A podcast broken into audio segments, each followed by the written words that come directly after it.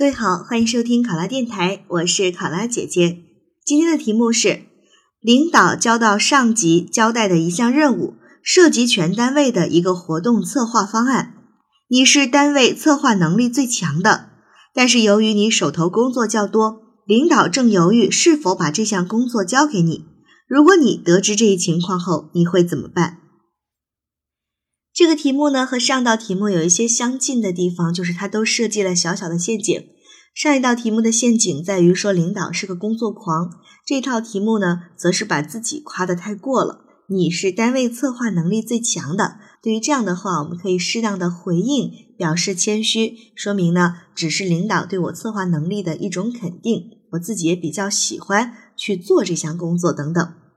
那这个时候，其实你手头工作多和领导是否把工作交给你，这是一个矛盾的情况。我们要在这个矛盾当中找到一个合适的解决的方法。我们要想办法去解决你手头工作和活动策划之间的一个矛盾，尽量呢还是要争取完成手头的工作。同时也能够很好的完成一个策划的工作。那么我们可以有几个方式去解决，比如说啊，先把手头的工作进行一个重新的安排，比如说求助于其他的同事，比如说加班加点等等。通过这样的一些方式，把两个工作都能够很好的完成。这就是我们答这一道题的一些重点的内容。好，现在考生开始答题。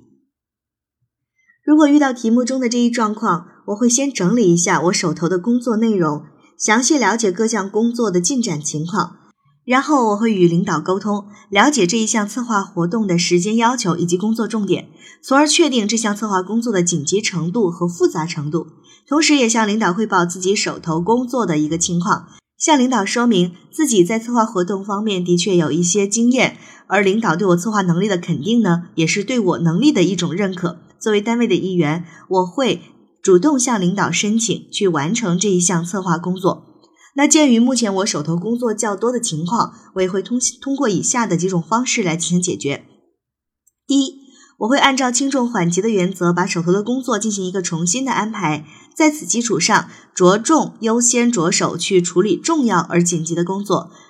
同时呢，要做好活动策划的一个工作安排。第二，我会向领导申请能否安排一位同事加入到我的工作团队当中，大家进行分工合作，这样就可以高效、保质保量的完成工作。那在设计活动方案的时候，会告诉同事工作重点、优化方案的方法，并且提前和他分享做策划的心得和经验等等，做好任务的安排和时间的把控，同时把好质量关，保证工作和方案的质量。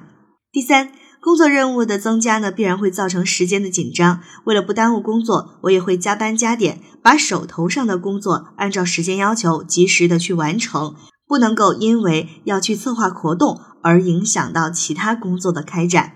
那我也相信，通过我的这种协调努力和安排，我能够同时的完成好手头上的工作，以及做好活动的策划方案。考生答题完毕。